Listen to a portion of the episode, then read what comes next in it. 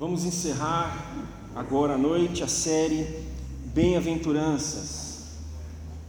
Há dois meses o convite foi para que passeássemos, viajássemos pelas bem-aventuranças. E hoje nós vamos entrar em contato de forma definitiva com o longo caminho da felicidade. Eu vou ler o texto todo, Mateus 5, de 1 a 12. A cada domingo aqui, eu e Noé, nós lemos praticamente um versículo por domingo. Hoje eu lerei todo, porque eu falarei do todo. Então não vai ser uma revisão o fato de eu falar do todo, vai ser uma fundamentação para aquilo que deve ser dito hoje, que é a parte final desse texto. Então vamos ler Mateus 5, de 1 a 12. Vendo as multidões, Jesus subiu ao monte e se assentou. Seus discípulos, aproximando-se dele, ele começou a ensiná-los, dizendo: Bem-aventurados os pobres em espírito, pois deles é o reino dos céus. Bem-aventurados os que choram, pois serão consolados. Bem-aventurados os humildes, pois eles receberão a terra por herança. Bem-aventurados os que têm fome e sede de justiça, pois serão satisfeitos. Bem-aventurados os misericordiosos, pois obterão misericórdia. Bem-aventurados os puros de coração, pois verão a Deus. Bem-aventurados os pacificadores, pois serão chamados filhos de Deus. Bem-aventurados os perseguidos por causa da justiça, pois deles é o reino dos céus. Bem-aventurados serão vocês quando, por minha causa, os insultarem, os perseguirem, e levantarem todo tipo de calúnia contra vocês. Alegrem-se e regozijem-se, porque grande é a sua recompensa nos céus, pois da mesma forma perseguiram os profetas que viveram antes de vocês.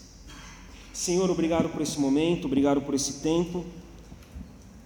E nós te pedimos mais uma vez aquilo que Sempre que temos este momento nas nossas celebrações, no culto ao Senhor, nós sempre te pedimos que o Senhor fale conosco. E hoje não é diferente. Esse é o nosso desejo, este é o nosso anseio, Pai. Possamos ser agraciados com a tua mensagem. Em nome de Jesus, amém, Senhor. O texto fala que Jesus vendo as multidões, os seus discípulos se aproximam dele, ele passa a ensiná-los, e ele ensina o novo paradigma da felicidade, porque até então, felicidade era uma vida à parte das dores, sofrimentos e tribulações. Uma vida com significado, com contentamento, era uma vida que não conhecia, ou que procurava não conhecer o que era a dor. Mas Jesus fala que vida feliz, vida com contentamento, é uma vida apesar das dores, dos sofrimentos, das dificuldades. E aí ele fala para essas pessoas que feliz, bem-aventurado, abençoado. Mas como que ele diz isso para uma, para uma gente que estava sofrendo, que estava oprimida? que estava desgraçada. Ele fala isso porque o sentido aqui é de marchar, é de andar, é de caminhar. É isso que significa bem-aventurado. Vocês não vão permanecer nesta condição. Vocês vão adiante pelo poder de Deus, vão para Deus, vão com Deus. E aí Noé falou que isso só é possível porque a primeira bem-aventurança, ela abre as portas para o reino de Deus porque bem-aventurado é aquele que é pobre em espírito. Pobreza em espírito significa nós nos empobrecermos da nossa autossuficiência, dessa ideia equivocada de que nós podemos por nós mesmos. Então nós nos empobrecemos da nossa luta própria e nós somos enriquecidos pela dependência do Senhor. Todo o nosso problema começou com uma ruptura com um desejo nosso de independência, como se isso aqui fosse Deus, e aí tentamos viver fora dele, independentes, independentes dele. O que, que aconteceu? Caímos, a queda, a ruptura, a morte. Então, qual que é a saída? Dependermos dele novamente, voltarmos para cá, para ele novamente. O judeu achava que o caminho de volta seria a observância da lei. E eles tentavam, e eles exigiam que todos tentassem, e eles ficavam na cola daqueles que porventura não estavam tentando. Por isso, Jesus fala em Mateus 11: vocês que estão cansados, vocês que estão oprimidos, venham a mim, que eu vou aliviar vocês. Ali ele está falando do cumprimento da lei.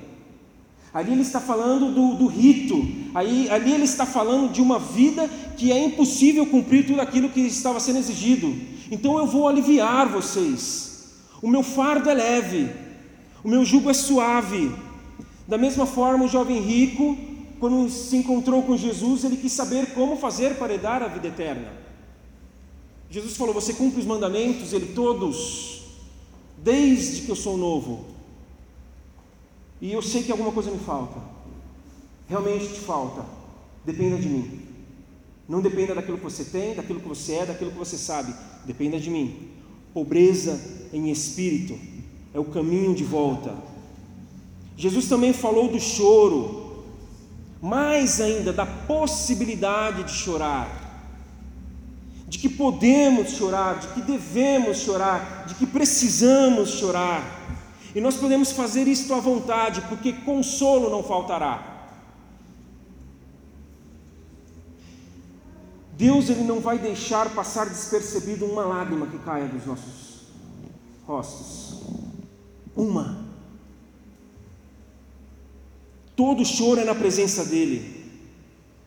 Como eu já disse, ele estava falando a uma gente sofrida, oprimida, subjugada, injustiçada, cujo choro não era ouvido, o choro era desprezado.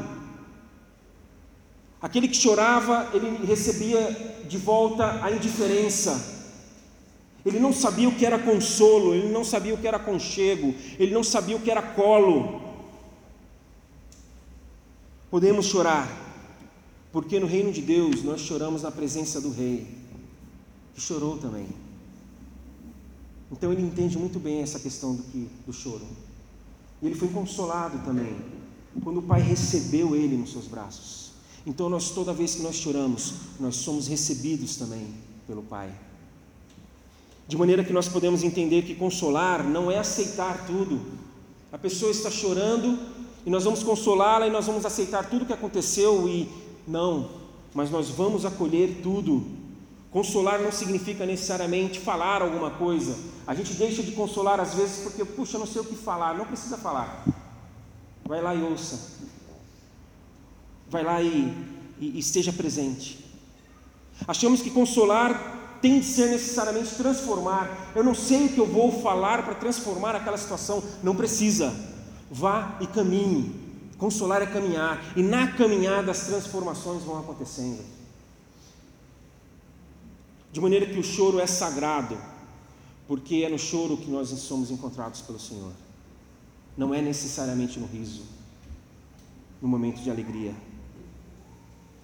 E Jesus, que foi chamado de Deus forte, ele fala de mansidão. Um Deus que é forte fala: sejam mansos. Por quê? Porque ele foi manso. Porque ele, a força dele é, é, é, é, está no esvaziamento dele. Ele se esvaziou, ele se diminuiu, ele se retraiu, ele abriu mão dos privilégios divinos e veio. Jesus mostrou toda a sua força quando ele não fez uso da sua força.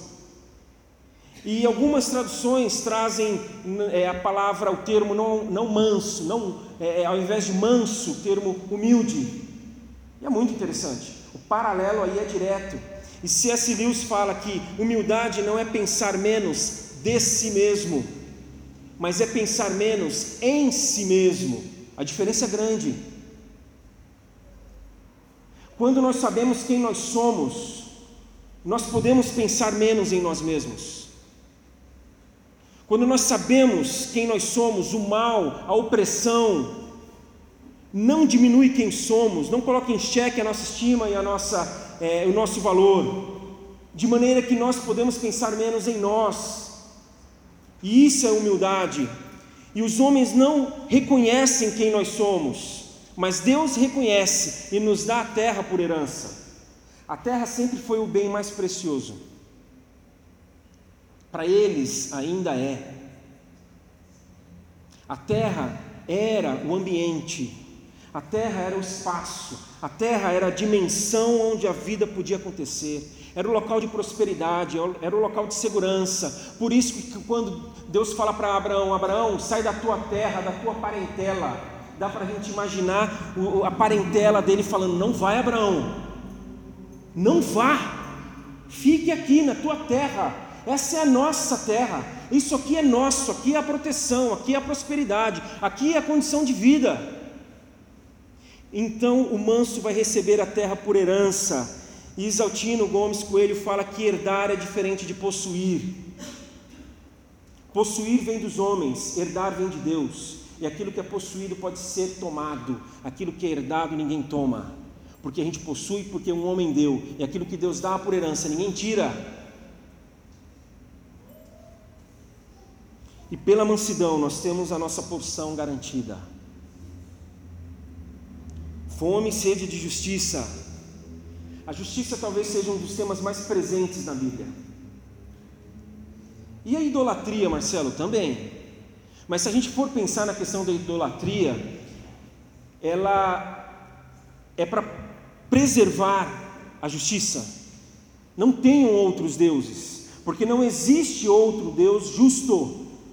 Então, se você tomar para si um, um outro Deus, a justiça não está garantida, porque só Deus garante a justiça. E a imoralidade, Marcelo, que fala tanto, também. Porque quando nós vivemos de forma imoral, nós vivemos de forma injusta com o outro e conosco também. E aqui ele fala de fome, sede de justiça. É diferente sentir fome, passar fome. Sentir fome talvez você tenha sentido hoje.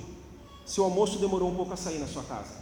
Aí você sentiu um pouco de fome um certo incômodo, um certo desconforto, começou a ficar mal-humorado. Mas passar fome é muito diferente. Espero que ninguém aqui tenha passado. Porque passar fome só tem uma coisa que, que, que resolve: é a comida, é o alimento. Distração nenhuma. Ah, vem cá, você está passando fome, vamos ver se a gente se distrai até a comida chegar, ou até quem sabe. Não tem, eu quero comida porque é algo básico, é uma necessidade elementar, não é uma opção, é uma condição para que a gente viva. E aí Jesus fala: buscai primeiro o reino de Deus e a sua justiça. E justiça eu entendo aqui como a maneira de se viver, o jeito de se viver. Justiça não é algo a ser feito quando as coisas estão dando errado. Justiça é a forma certa de viver. Ah, tá dando e não está certo isso aqui, vamos aplicar a justiça? Não é por isso que a gente aplica a justiça. A gente já parte do pressuposto que tem que viver com justiça. É uma forma de viver. E John Stott fala que existe a justiça legal, existe a justiça moral e existe a justiça social. E nós ficamos no campo da justiça social e olhe lá. Mas tem a legal, que está ligada a Deus. Quando Deus nos legitima, Ele nos justifica, Ele nos redime, ele nos traz de volta para Ele, e aí a partir desta vida novamente com Ele, justa, de justificados, nós vivemos a justiça moral, que aí é caráter, e aí a coisa complica, mas complica bonito, porque é difícil, é muito difícil. Mas aí, quando a gente trilha esse caminho, quando a gente se entrega, aí coloca o pé nessa jornada da justiça, nós desembocamos na justiça social, que é quando nós pensamos em todos, não somente em nós mesmos.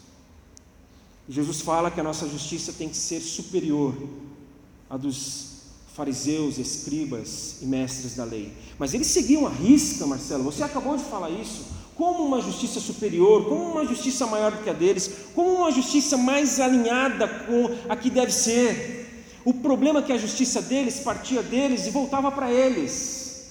Era uma, justiça, era uma justiça egoísta. Eles não pensavam em mais ninguém, eles queriam se salvar. A superior é a de Deus, que parte de Deus e vai para todos. Então a justiça é tão superior que só Deus pode saciar esta fome, esta sede. E o que, que nos cabe fazer, de como nós devemos viver? Ansiando por ela, desejando ela. Misericórdia, misericordiosos. Aqui, misericórdia tem um mundo de significado. Quando nós vamos para a Bíblia, encontramos a palavra misericórdia, nós encontramos a expressão amor favor, graça, coração, compaixão, ventre, entranhas. E se a gente tentar sintetizar de uma maneira, tentando fazer essa, é, é, enxugar, nós podemos pensar em misericórdia como profunda vontade de ajudar. Profunda, está lá no íntimo, ninguém toca, Ninguém alcança. Está nas entranhas esse desejo. E se tocar, ninguém arranca. Porque está enraizado. Aquele que é misericordioso é misericordioso. Não vai deixar de ser, custe o que custar. De tão profunda que ela está. E de tão profunda essa pessoa se inquieta Falei aqui no domingo em que tratei dessa bem-aventurança, que eu ouvi certa vez o Ricardo Agreste falando que num domingo na igreja dele, ele desafiou a igreja.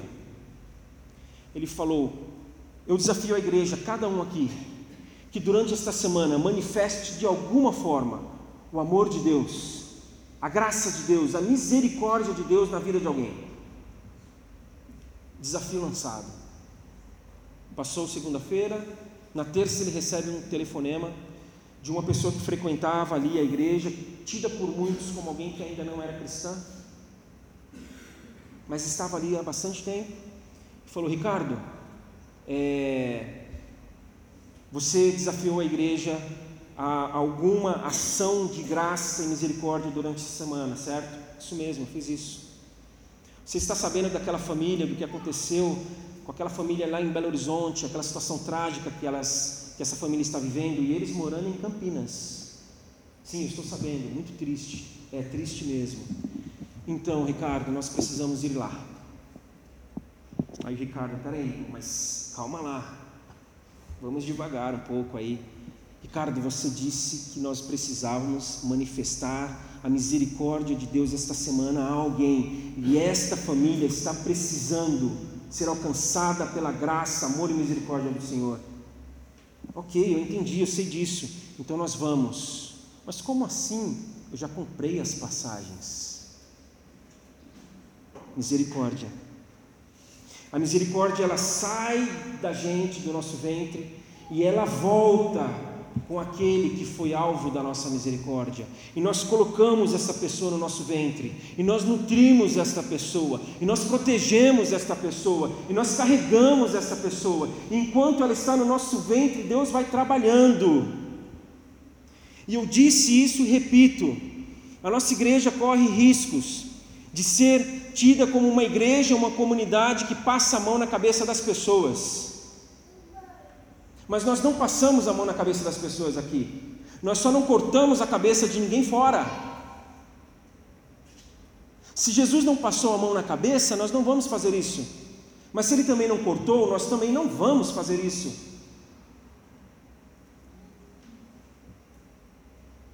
Puros de coração, estes verão a Deus. Para vermos a Deus, nós precisamos ser sinceros sinceridade. A história conta que na antiguidade, os vendedores de vasos, vasos de barro, eles não queriam perder nenhum negócio. Então tinha um vaso meio rachado, meio trincado, Aí eles pegavam uma cera e passavam a cera por dentro do vaso. E aí, passando esta cera por dentro do vaso, o vaso estava ali, ó. Tá bom esse vaso, não tem nenhum problema. Sinceridade, sem cera, sem cera, sem querer enganar, sem querer ludibriar, sem querer mostrar o que não é. Sinceridade, os sinceros verão a Deus. Eu não sei qual foi a última vez que você foi sincero diante do Senhor. Ah, Marcelo, mas que pergunta é essa? Não, uma pergunta sincera. Não sei. Quando você chegou diante do Senhor e você falou tudo. Quando você chegou diante do Senhor e você não escondeu nada. Quando você chegou diante do Senhor e você foi você. Você disse o que estava pensando. É muito interessante, eu fiz isso alguns dias atrás dirigindo. Dirigindo, estava precisando, mas foi uma sensação assim, é sobrenatural. Por quê? Porque você chega diante do Senhor e fala: o negócio é o seguinte, Senhor, eu vou parar de enganar. Eu vou parar de me enganar. Então nós tiramos a máscara, e quando nós tiramos a máscara, nós conseguimos ver Deus porque Ele já está nos vendo. Então não há nada que a gente mostre para Ele, com a nossa sinceridade, que Ele já não tenha visto. Então não tenha, não fique preocupado com isso. Não tema isso. E os pacificadores. Não é fácil ser um pacificador. Nos nossos tempos, então, isso está muito difícil. Pois o pacificador, ele não mantém aquilo que existe, ele promove. O pacificador, ele não mantém a paz que existe, ele promove paz onde não existe. É como se entrássemos aqui e tivesse tudo em paz. Oh, que maravilha! Todo mundo ajustado, harmonia, bem-estar, compreensão mútua, está tudo em paz. Aí a gente chega e fala: opa, não tem muito trabalho, é só manter. Não, a gente chega aqui e tá uma confusão, é guerra, é atrito, é fofoca, é dissensão, e aí a gente tem que promover a paz, vai dar um trabalho complicado isso. O pacificador ele não faz um trabalho de manutenção, ele faz um trabalho de, de promoção. Aqui Jesus estava falando aos seus discípulos é, e eles estavam sob o, o controle, o comando de Roma. Não havia paz, não havia tranquilidade. Roma, César, não aliviava com ninguém. Paz para ele era algo que não, ele não tinha conhecimento, ele não queria nem saber. E aí o Hernandes Dias Lopes ele fala uma coisa muito interessante. Ele nos lembra que no início havia paz, em Gênesis, paz lá no Éden. E aí a, a, a, a mensagem de Deus ela se encerra no Apocalipse com paz. Então, quando a gente olha para esses dois polos, nós percebemos que o que Deus sempre quis e desejou e ainda deseja para nós é paz. Mas o que, que atrapalhou? O pecado. O pecado entrou e acabou com a paz. Então, sempre que tem pecado, a paz vai embora, acaba a paz. Mas ainda ali no Éden, o príncipe da paz é prometido. Jesus é prometido ali. Aquele que viria trazer a paz novamente.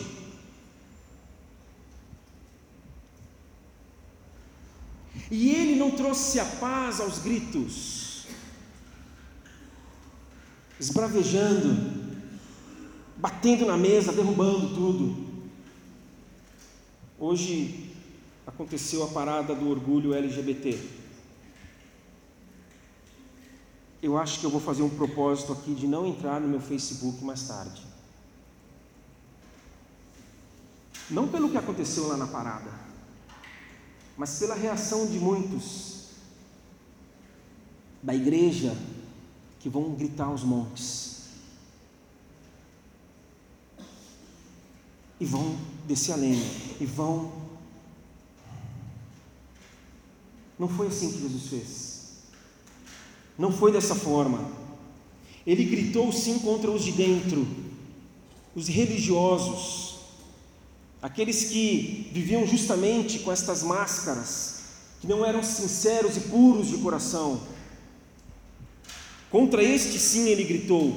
Contra os de fora, nós podemos usar esta expressão, ele se autoconvidava para jantar. Olha, eu quero jantar na tua casa hoje, eu posso? Mas é claro, Senhor. Na minha? É na tua. Por quê? Porque ele teve um ministério e esse ministério ele deu a nós, que é o ministério da reconciliação. Ministério da reconciliação que vai fazer muito possivelmente com que coloquem em nós rótulos. O rótulo da tolice. Vão falar, vocês são tolos? Que história é essa de pacificação? Quando na verdade nós estaremos sendo sábios. A sabedoria é capaz de discernir, nós precisamos ler o nosso tempo, discernimento, isso é sabedoria, não é tolice. O rótulo da fraqueza, vão falar para nós, vocês são fracos, quando na verdade vai ser uma força é, é suficiente para resistirmos. O rótulo da indecisão, da isenção, quando na verdade nós seremos é mais do que nunca pessoas decididas. Vocês estão em cima do muro, que em cima do muro o quê? A gente está na beira, na, no pé do muro aqui tentando derrubar esse muro. Esse muro tem que cair, ele não pode permanecer aí. Rótulos, os rótulos vêm dos outros, mas a essência vem de Deus. Os rótulos, eles colocam, mas a essência, Deus diz quem nós somos. Ele fala: Vocês são meus filhos. Os pacificadores serão chamados filhos de Deus. E a um filho ele dá roupa, anel e calçado. É o que nós vemos na parábola do filho que se perdeu e voltou para casa, para casa do pai cheio de amor. Quando ele volta, o meu filho voltou, roupa para ele, honra, honrarias de filho, você continua sendo o meu filho. Você nunca deixou de ser o meu filho. Anel, autoridade. Você tem autoridade minha, eu divido com você. Você vai falar em meu nome, você vai se posicionar em meu nome. E calçado. Os escravos não andavam calçados. E aí aquele filho volta com o pé enlameado, sujo, ferido, e ali ele é tratado e recebe calçados. Você está liberto, filho você está livre. Antes você estava preso no seu pecado. Na sua vida, é, na verdade, na sua morte você estava preso. Filhos, filhos que ele fala que sofrerão insultos, calúnias e perseguição. Uma vez falando no acampamento da igreja do Kleber, amigo meu, que esteve conosco no retiro de casais. Eu estava falando ali e num dado momento eu disse que eu não conseguia mais olhar para a Bíblia e ver na Bíblia pegadinhas, ver na Bíblia charadinhas, em que a gente tem que descobrir, é, solucionar para ver o que Deus está querendo falar. Aí ele é muito ligeiro, Kleber. Quando eu falei que eu não consigo mais ver ele falou, até porque não tem, né? Ele não tem. De fato, não tem.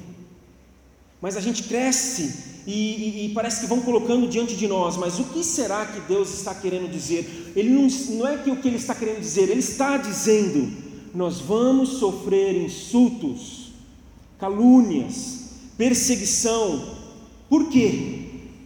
Justamente pela maneira como nós vamos estar vivendo, como pobres em espírito.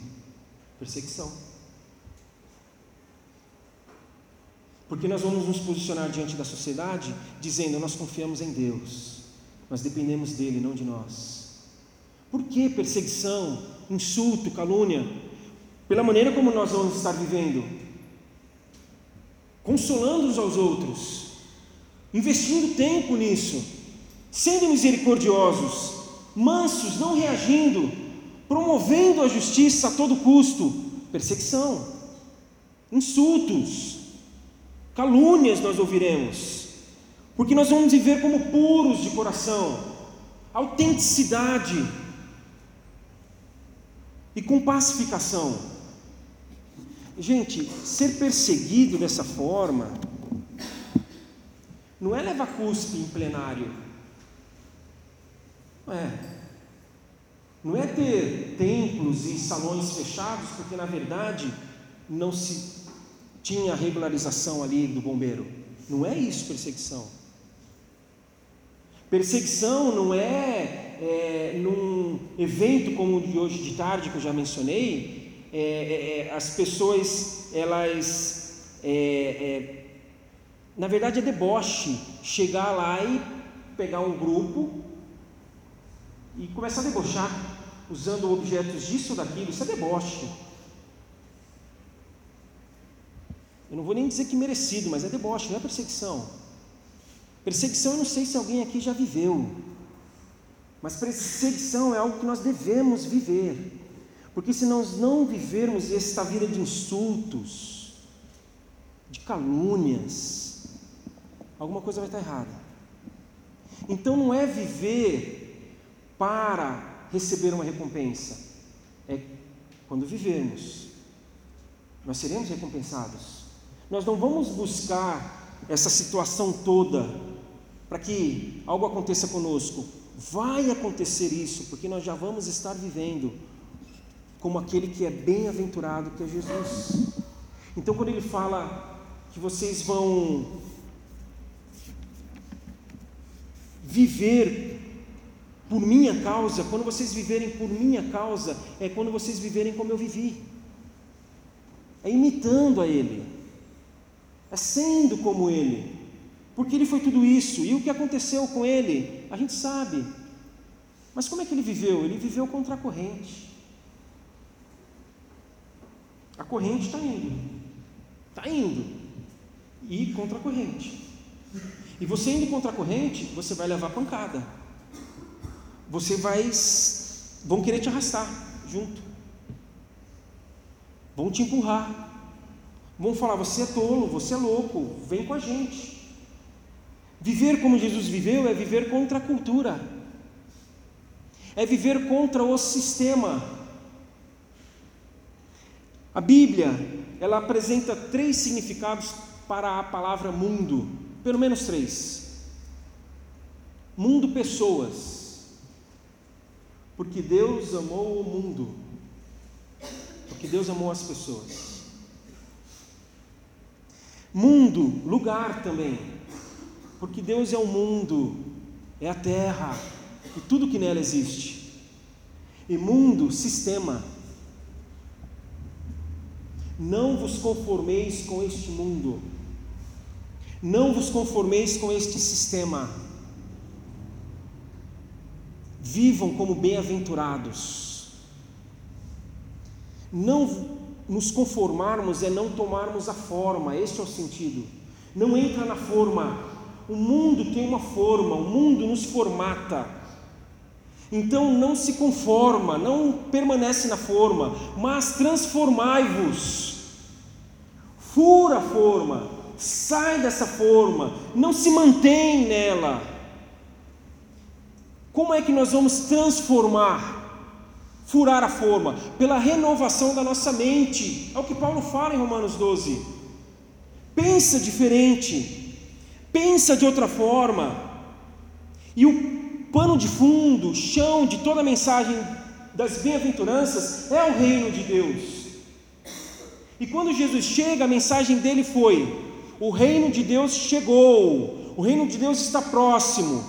Próximo não no sentido de tempo, está chegando, está próximo, mas de proximidade, de acessibilidade. O reino de Deus chegou, está aqui, vocês podem viver nele. E para isso, arrependam-se. Para isso, pensem diferente. Não pensem como vocês estavam pensando até aqui, mas quando vocês pensarem diferente, vocês serão insultados, vocês serão perseguidos e caluniados. porque esta é a vida no reino de justiça. Mas ele fala de recompensa. E não dá para ir embora daqui sem falar de recompensa. Porque Jesus fala, e se eu não falar, vai ser um grande pecado, uma grande falha no encerramento dessa série. Qual a recompensa? Eu entendo que a presença de Deus é a recompensa. Deus presente.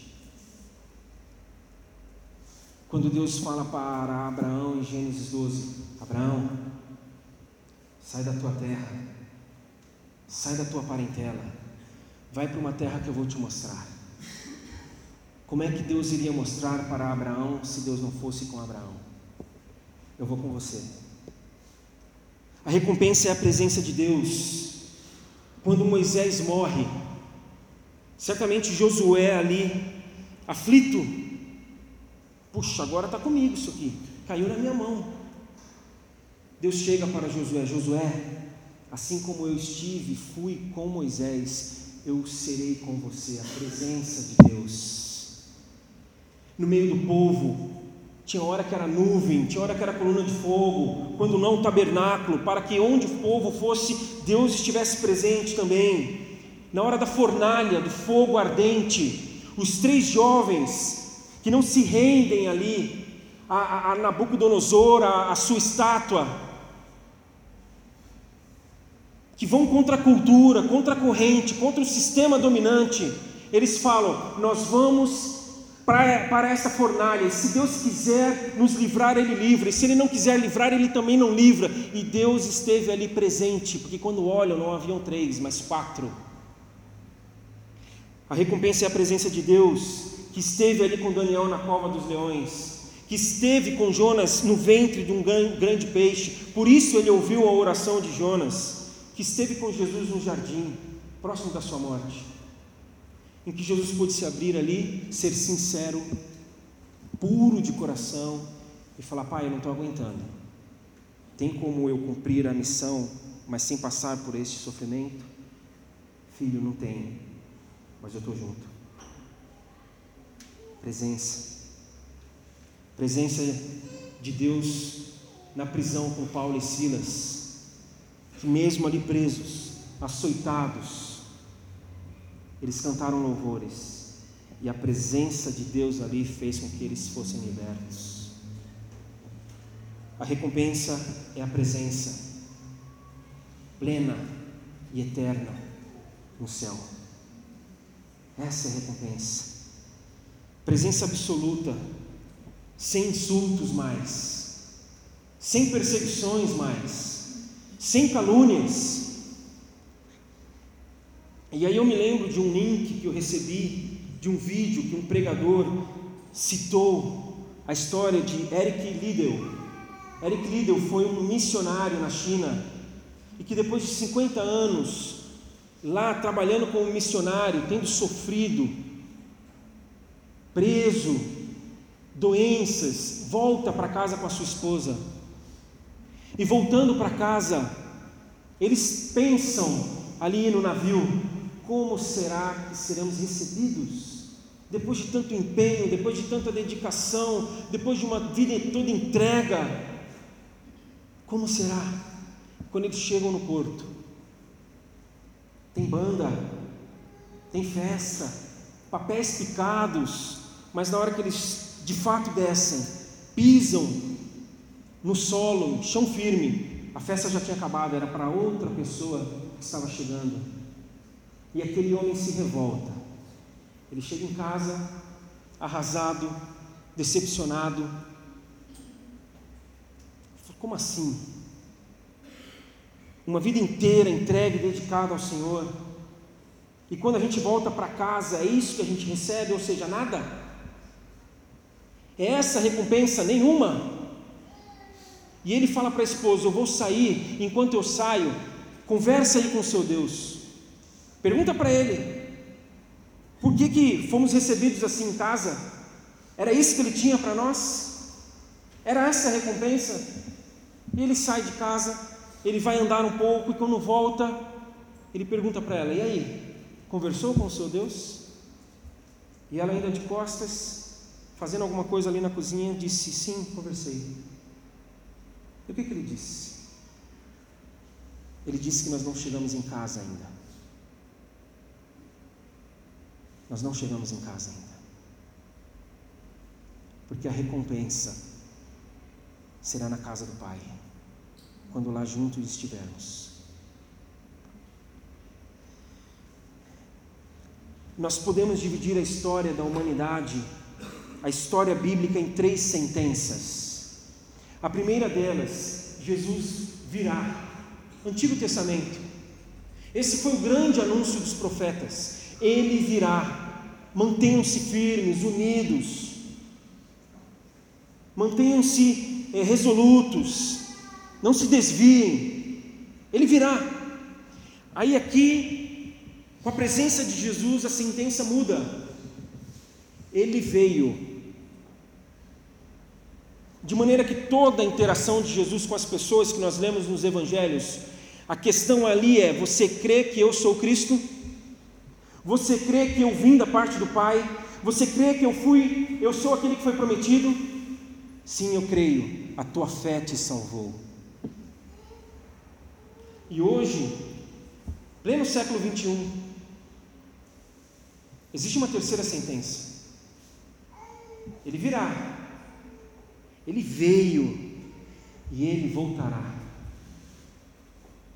Ele vai voltar. Ele vai voltar e vai nos levar. Ele vai voltar e nós vamos para a casa dele, que é a presença dele total e restrita e eterna. E enquanto ele não volta, nós estamos indo para ele e nós vamos certos de que nada nos separará do amor dele. E eu quero encerrar esta série lendo Romanos 8, dos versículos 28 a 39. Se você quiser acompanhar, que seja ouvindo, eu te convido a fazer isso agora. Romanos 8, 28. Sabemos que Deus age em todas as coisas para o bem daqueles que o amam dos que foram chamados de acordo com o seu propósito. Deus age em todas as coisas para o nosso bem. Calúnia, perseguição, insultos, Ele vai tirar disso aí alguma coisa boa para o nosso bem, segundo o propósito dele, que é nos transformar à imagem do Filho dele, pois aqueles que de antemão conheceu, também o predestinou para serem conformes à imagem do seu Filho a fim de que ele seja o primogênito entre muitos irmãos. E aos que predestinou, também chamou, e aos que chamou, também justificou, e aos que justificou, também glorificou. Recompensa. Que diremos, pois, diante destas coisas? Se Deus é por nós, quem será contra nós? Ninguém e nada pode ser contra nós. Recompensa porque Ele está conosco. Não significa que não seremos atingidos, não sofreremos e não choraremos, mas significa que a nossa recompensa está garantida e ninguém vai tirar. Aquele que não poupou seu próprio filho, mas o entregou por todos nós, como não nos dará juntamente com ele e de graça todas as coisas?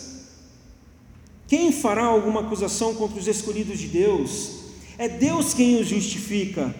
Quem os condenará foi Cristo Jesus que morreu, e mais, que ressuscitou e está à direita de Deus e também intercede por nós. Quem nos separará do amor de Cristo? Será tribulação? Não. Será angústia ou perseguição? Não. Fome, nudez, perigo ou espada? Como está escrito: Por amor de ti enfrentamos a morte todos os dias, somos considerados como ovelhas destinadas ao matadouro. Mas em todas estas coisas somos mais do que vencedores, pois estou convencido de que nem morte, nem vida, nem anjos, nem principados, nem demônios, nem coisas do presente nem do futuro, nem quaisquer poderes, nem altura nem profundidade, nem qualquer outra coisa na criação. Põe tudo aí. Nada, nada é capaz de nos separar do amor de Deus que está em Cristo Jesus, nosso Senhor.